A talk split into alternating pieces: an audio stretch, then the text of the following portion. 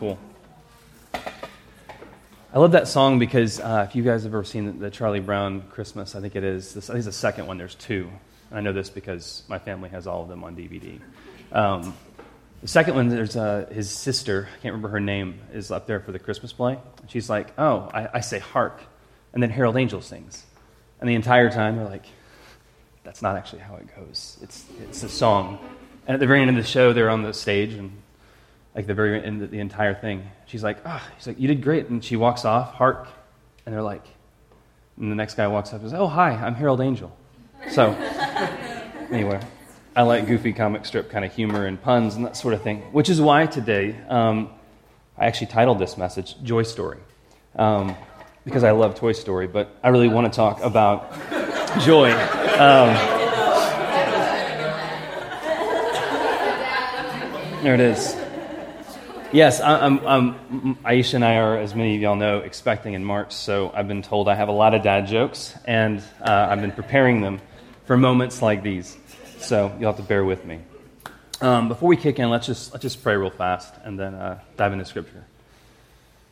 Father God, thank you so much for today. Thank you for this season and this time. Um, there are a lot of things that compete for our attention every day um, of the year, and uh, it can be very, very distracting and difficult to be able to focus in on you and to listen to your spirit. And I just pray that today, um, during this time as we're together, uh, that you would uh, you know, just, just fold our ears in on exactly what you want us to hear and just uh, push everything else out. Help us to, to know you today, to know our, our purpose in knowing you, and as a part of this community and as a part of our families, um, that we would do the things that you've called us to do with joy, and we would learn what that even means um, in our lives today, um, this morning. We just ask all these things in the name of Jesus. Amen. Okay, so um, joy story. Loved to infinity and beyond. Yes, this is going to be fun today. Um, it's... The goal here is to get everybody to smile, right? Because that's part of joy, or so we might think. Um, what is joy? Um, I think it's a question that I had.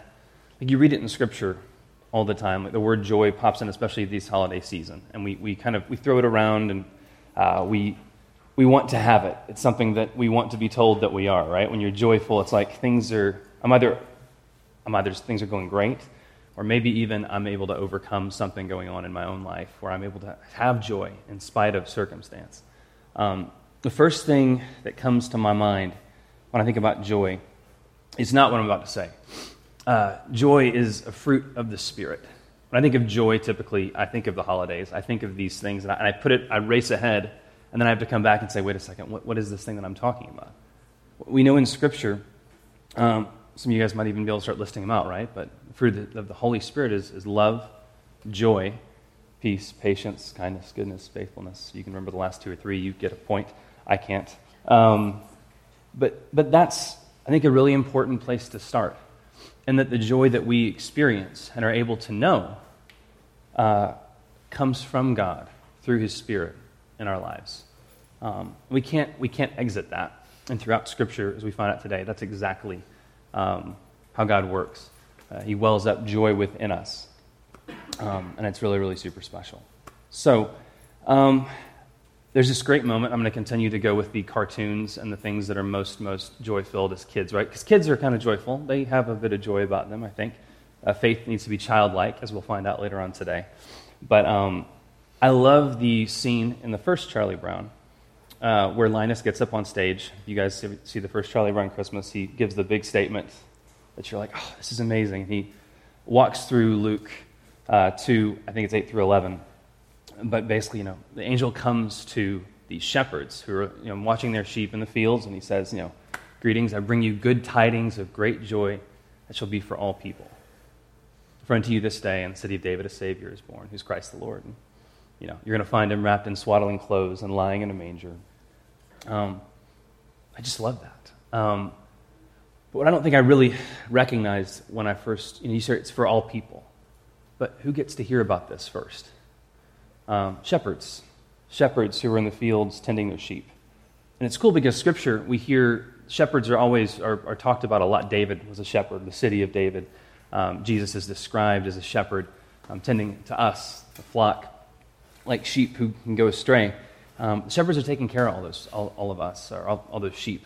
Um, and the fact that in this time, shepherds have gone from being kind of this kind of rugged, you know, do good kind of part of things. Now we're in more of an urban environment. These shepherds are out by themselves most of the time. They're not, Romans are not like shepherds. Yes, put them on the top of the social hierarchy. They're They're they're nowhere to be found, uh, really, literally and figuratively. They're out in the fields, and they literally go up against mountains with their sheep and take care of them, but they're not talking with people all the time.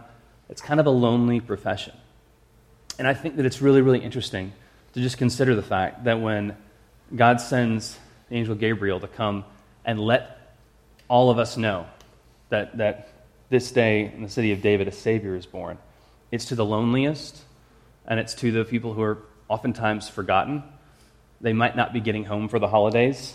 Um, those are the types of folks that God is looking out for um, when he is delivering this message of great joy. And I think it's really interesting, right? They, the story goes, and I've seen it depicted, but it seems like they heard this, and then all this in the air, like all these angels are glorifying God and praising him. I don't know that anyone else had seen something quite like that in some time. It's like a light show, like Trail of Lights or something like this. But when you go to certain things and like things just kind of happen and it's beautiful and you feel like you might be the first person in the park or the first person to see this. We were in Rome uh, a week and a half ago, and we got to the Roman Forum, and we got it was really cold, and apparently people don't get up early to go do these things in December in Italy. So we were like the only people in the middle of the Roman Forum. And it was like, it was the coolest thing. It, it felt really special because it was to you. Like, I was looking at Aisha, and she's like, no, what? You can't even see anybody else. And we're standing in this place. And I feel like the shepherds that were seeing the angel and hearing what he had to say after they were no longer terrified and reassured that this was okay, got this amazing experience that no one else had the opportunity to see. I mean, I think it's like in Isaiah, other places, like they talk about dreams that look like what the shepherds saw that night. Um, that's really cool. Um, I just think it's really cool that God looks to us, and I think it's something we can take. When we are in the, a moment of, of loneliness, or we're feeling like maybe we uh, aren't quite fitting into the surroundings that we're in, or looking to try to, I don't know, regain a sense of connection to community or people after some time, um, God sees that. And his Spirit wants to show us that joy is possible in that moment. Um, so joy, though, is it's not, uh, it's not circumstantial. Um And I think that's really important, because it's easy to have joy when you come out of, uh, I'm trying to think of moments. Think about a moment you come out and you decide, like, it, things just clicked and you were stoked. I don't know, you won, like, a, a Frisbee game, maybe. Won a big game, and it was a huge deal. Joel's uh, awesome at Frisbee. I don't know how to throw one. Um, but it's, think of a moment where you were just totally stoked that something went your way. One moment comes to my mind would have been, like, I was at the, the Rose Bowl when Texas beat U S C. And, like, you just like, yes! I'm sorry, Lily.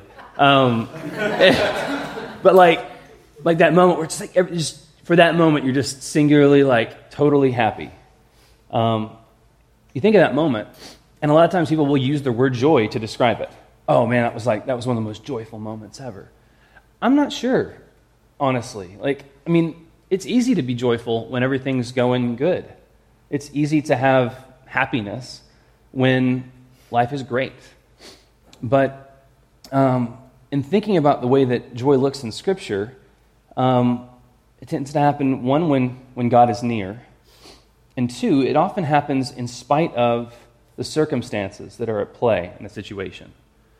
Um, we were talking, Aisha and I, when we were out, we did a lot of reflecting while we were traveling recently, and really appreciate y'all's prayers for us while we were gone. And one of the things that just struck me about talking about joy, we were talking about who do we want to, like, influence our family, who is someone who emulates this um, consistently for us in our lives. And a couple people came to my mind personally, and I think it's cool that they're both here. But, uh, but Austin and Todd are people that, to me, really, really demonstrate joy in a phenomenal way. And as you guys know, like this, this year has been, like most years for our church, we... Um, are experiencing a lot of joy, but that means that circumstances aren't always promoting that joy for us in months and days and different years.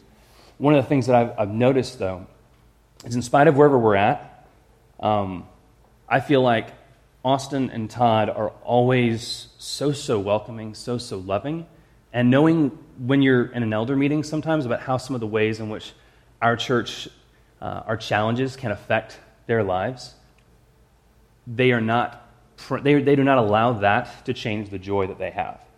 Um, and I've seen that not just here with church, but just with life in general. Uh, you guys are, are two of the most joyful people that I know, period. I see you back there, Todd. Um, and uh, and I think most people here would say that as well. Um, so looking to folks who demonstrate that when it's not easy, looking to people who can lead you through struggle and not be defined by the struggle, but be defined by the response to it. Um, I think that matters, and I think that's a lot of what we see uh, in Scripture too. So as you guys can tell, I probably have tons of notes here. It is not incredibly structured. Unfortunately, I'm not uh, the guy who wrote the Toy Story film, but I did take that and put a J in front of it. So um, let's keep talking about what joy means. Um, I think... I think one of the things that we, we come to when we're reading Scripture is um, just the concept of, of Jesus in a, in a manger, and the fact that we often, there's a danger for us in being too joyful. Let me tell you what I mean. Um, a lot of us are here having gone through multiple different dreams that now, to this point, remain unfulfilled. Some of us are pursuing those dreams right now, and some of us are Some of us, for some of us, this, this church family is a dream. Um, for others of us, uh, we started things and watched them maybe not work as well as you thought, or they changed. Um, but when you're in the process of dreaming something, it takes a lot of courage to let people know that you're excited, that you believe that this is going to happen. Um, but I think sometimes we, after having let that happen, or having seen that not always work out, we start to temper our joy. And what I mean by that is we start to say, God, if you tell me that this is something that I'm called to do, well, I'm not sure that I can trust you as much on this. So I'm not willing to let myself be so excited yet, right? You start kind of holding back. You start becoming cool, right? You're like, oh, yeah, well, you know, if it happens, it happens. If it doesn't, it doesn't. Even keel all the time. For me, when I'm that way, I'm masking the fact that I don't want to be let down. I don't want um, I don't want the other end of what I think joy is to be pain and difficulty. But that's the beauty of what we talk about during Advent, is that our Savior, our God, comes to us in the lowest, lowest possible way, the infinite God, to each of us so particularly, in a manger filled with excrement. If we were out of this room, we might call it another word, but I mean, it's it's it's crap. Like, this is the worst possible spot, and this is where God enters in. This is where Christ comes. And I think, for me, it, it's so so incredible that when I put myself in a position that says, no, I'm, there's too much shame, there's too much guilt, there's too much, I, I can't do this, I'm too low, Christ comes lower. So we we have we don't have a Savior who doesn't empathize with our struggles, and that's not just something that we that Paul talks about because he saw Jesus on the road to Damascus. He knows how our Savior came to us. He came to us um, so that he would start in a place um, that would always meet us where we are. It's not like he started, you know, it wasn't even Moses, right? He wasn't like he didn't come down a river and get into the palace for a few years. Um, there was no palace. And I think that's something that can encourage us when we say, well, what does it mean to rejoice? Um, if you guys saw this week, uh, First Thessalonians five, sixteen through eighteen was a verse that I, I chose to put into our blog this week. But it says three things. It says, rejoice always, pray continually, and give thanks in all circumstances. I thought it was really interesting that right in the middle of rejoice always is, and give thanks continually, uh, excuse me, in all circumstances, is pray continually. Um Again, for us to have joy, we have to be connected to, to God. We have to be connected to Christ. And I think a lot of times when we choose to not have joy, we're also probably choosing not to talk to God about it. We're probably choosing not to let God in on what's going on in our own heart. And we, we start to step back. We start to isolate. And we're not guarding any shepherds. We're just moving away from community. We're moving away from our Creator. And it's hard because we all do it. That's what sin does. It, it, it tells us that we're not we're not good enough. It tells us that we should be out in the fields and not over here with this king who's been born. Um, but I need to smile more, by the way. I'm like, this is all serious. We're talking about joy. But I think this is really true. I think that joy needs to be something we consider more deeply than, ah, joy is Christmas morning. Like it, it, it can be, but there's more to it than if we get some snow and if it's warm around a fire with family. Um, there is more to it than that. Um, so God is not repelled by our sin. He's not repelled by our struggle. He's not.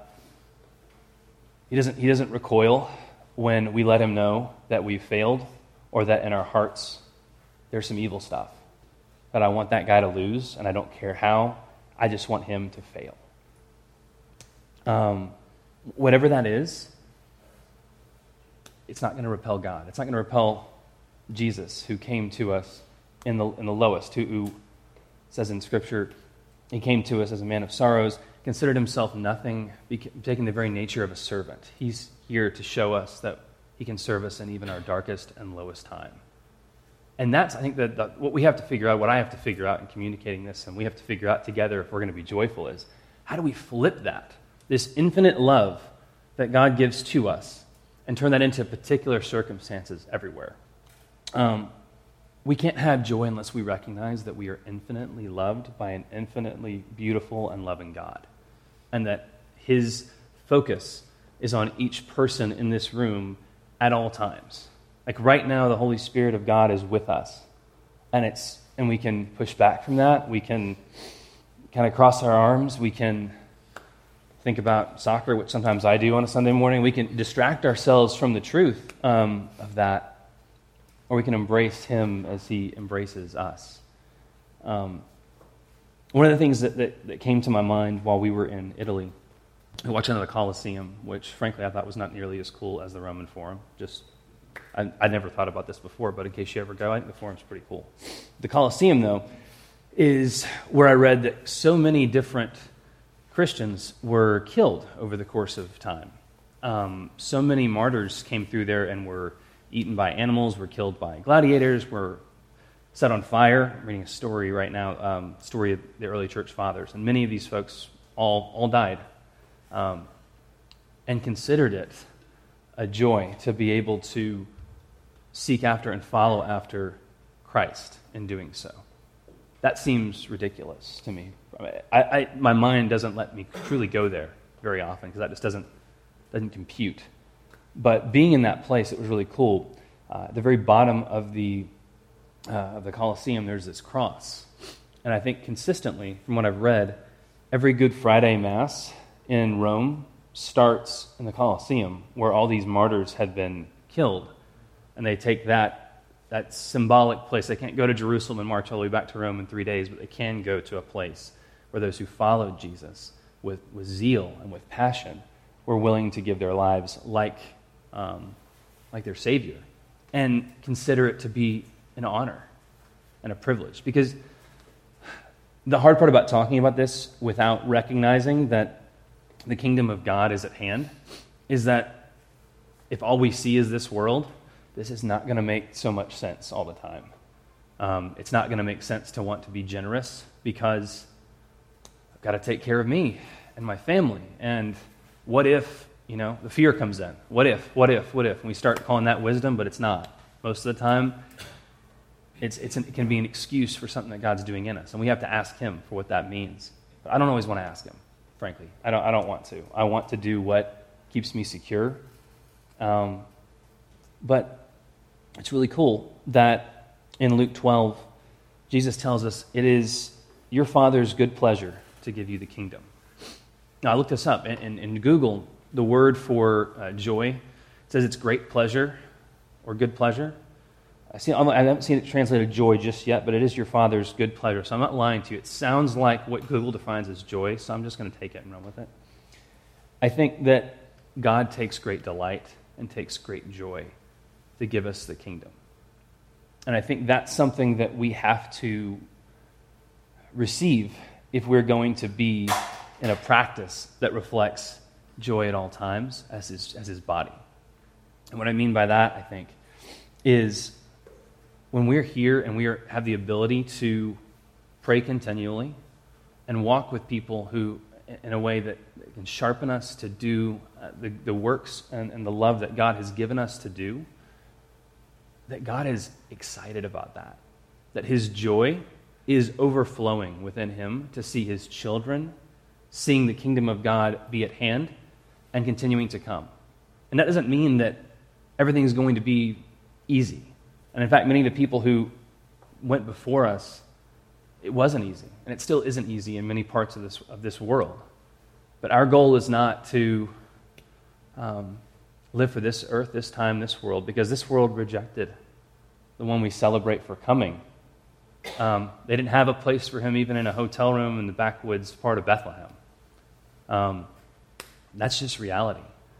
And yet that's who we follow. And so when I think about being excited about the holidays, when I think about being excited about who, who we follow, um, I think about that, that our kingdom is not of this world, but it's coming. And if we have faith in the love, this infinite love that God gives, that you are infinitely loved right now, each of us. I'm going to keep saying that until all of you smile at me when I look at you. Um, we're infinitely loved. I don't know, think of a fireplace and infinitely loved, and you might start smiling because it's the holidays, but it's cold outside. Um, we are infinitely loved by the God of the universe. And He says, hey, it's my joy to give you the kingdom, for you to walk in my ways, for you to be like my Son, to the people next to you, your neighbors, your friends, this community. Um, the world did not embrace Him, but He embraces us. Um, it says in John fifteen, remain in my love and your joy will overflow. Um, there's something, something very beautiful about recognizing our purpose, and that our purpose is to sit here in our lives moving moment to moment with a God who wants to talk with us the entire time. I, I don't know about y'all, but um, since I've gotten married, I've recognized how bad of a listener I am. I used to think I was so good at listening. Um, in fact, people would tell me this, and I told my wife this. I was like, people think that I'm really a great listener. And she's like, you're not. Um, and and one of the things that, that I, I struggle with, um, I've learned, is uh, I can't focus on two things at once. I think that I can, especially around the college football season. I'll be like watching something, and I'll be like, yeah, yeah. And I have this like tick where like I hear someone say something to me, and I'm like, yeah, affirm that. And I keep watching the game. I have no idea what they said.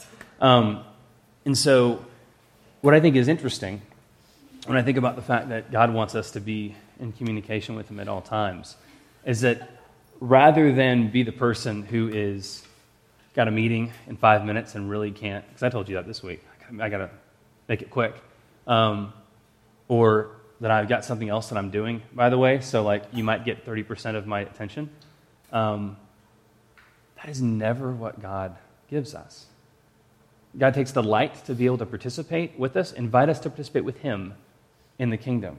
And so every time we speak with Him, every time we stop and give Him our attention, we have one hundred percent of His focus.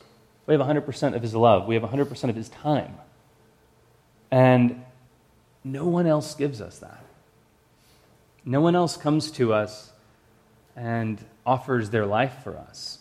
And then in that process, continues to walk beside us, even as we fail them continually. Um, it's it's shocking. It makes no sense. But um, but that's who's born in a manger for us. That's that's that's the story of Christmas. Um, so what is what is our what is our response to this kind of It's kind of action. Um, I think when we go to, uh, I mean, the shepherds, obviously, they go there and they're super stoked. But I think what's even cooler about this is if we go back to Luke one, um, you see Mary and you see Elizabeth. Again, God's, I think joy and kingdom for us has a lot to do with promise. Is that when God gives us something on our hearts and He says it's going to happen, uh, we know throughout Scripture that our timing may not be His timing, but it happens. And Elizabeth was one who wanted a, uh, a son for a long time, and that son became John the Baptist. But there's this great moment where Mary, who's also, uh, I don't know that she necessarily wanted a kid, but she's got one now, and his name's Jesus, and she's going to see her uh, her cousin, Elizabeth, who's much older and is with child. And when she shows up, with Jesus uh, inside of her, uh, it says that in her in her womb, in Elizabeth's womb, the baby leapt for joy at the presence of, of Jesus. Um, we've been going through Acts three, and there's a moment where uh, Peter and John are walking, and uh, this lame man is, he can't walk, and they say, you know, get up and walk. And it says he leaped up and walked with them to the temple. Uh, it wasn't like, I don't know, I, I don't know if you guys try to leap up. I think of those guys like that can do karate and stuff, and they like they have great ab ability, and they just like shoot themselves up off of the ground. Uh, I think joy looks like that. If anyone can do that, I invite you to the stage right now to show everyone what that actually looks like. But um, but there's this leap about it.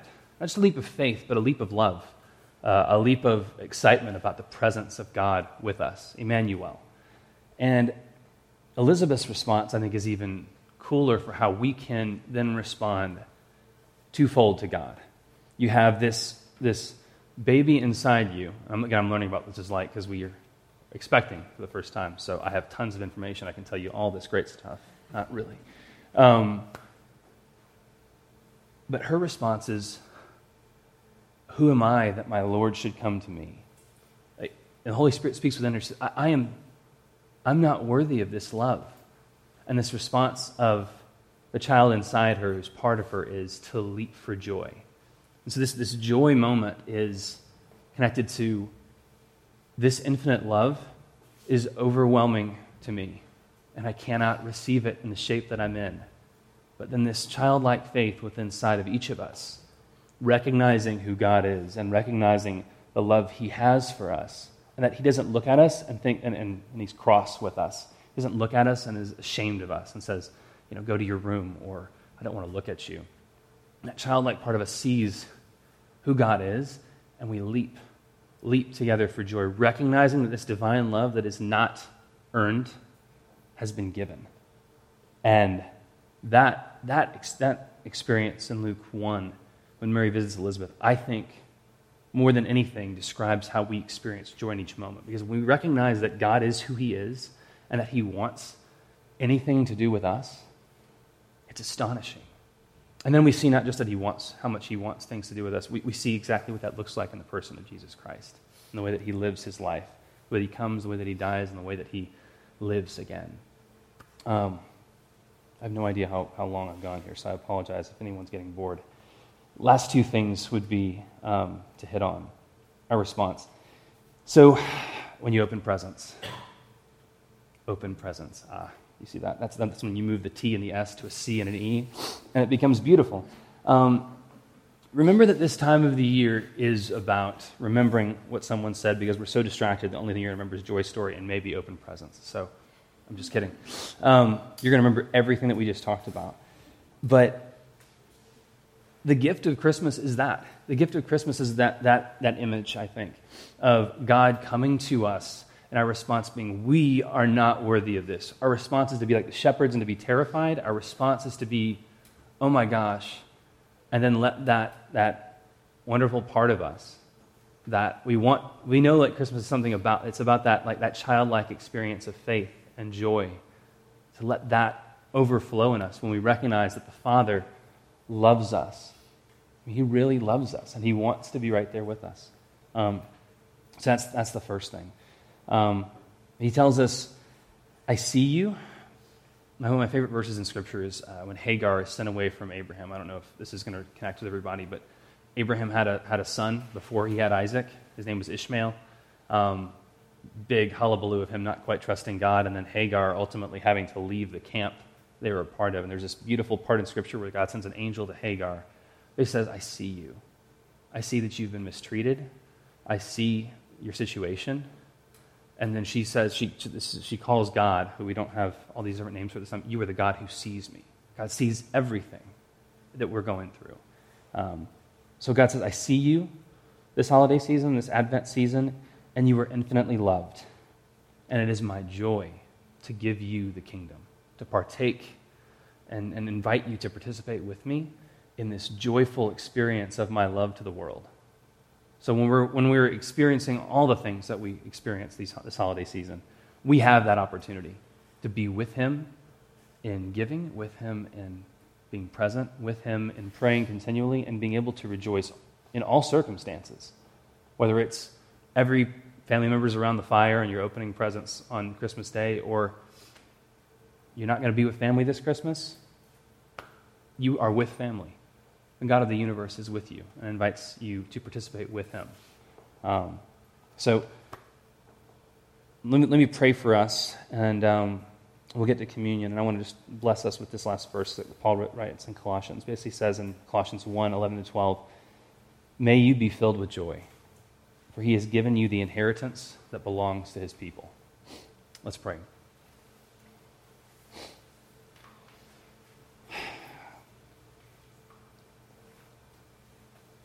God, you're good. Um, we know you're good because of the love that you show us each and every day. We know you're good because of the air that we breathe. But we know that you're good, um, more than good, because you love us in spite of, mm, of sin, uh, in spite of our falling short. Um, Our joy is to know that love that you give us, to know that that love is infinite, um, that love is is is to infinity and beyond, and that you offer us that ability to respond to you in joy, to leap with you uh, into the kingdom. And Father, I just pray that as we consider this this Advent season, we consider what it means to be joyful, that we would not let circumstance dictate um, who you are in our lives. It'll be easy for us to do, and we will fall short, but, but we would be reminded that your joy is not based on that, that your presence in our lives is not based on um, how much we can earn, how good we can do to get a meeting with you. You're right here with us right now. I pray that we would experience you and experience your presence in this holiday, um, and that we would be uh, like Elizabeth, um, and like the shepherds, that we would recognize you are so great and so glorified. What are we to do here? And then follow you, and then leap up like the man in Acts and walk with you into the temple. Because we can experience that now, Father. Uh, the veil has been torn, and we're yours to be in your presence. And so I pray that you would teach us to sit, be still, be with you. Um, thank you so much for this time. Thank you for showing us what joy is, and help us to um, to participate with you uh, in bringing your kingdom to this community, to this city, uh, and to the people that we're with this holiday season. I ask all these things in the name of your precious Son, Jesus, for whom we celebrate. Amen.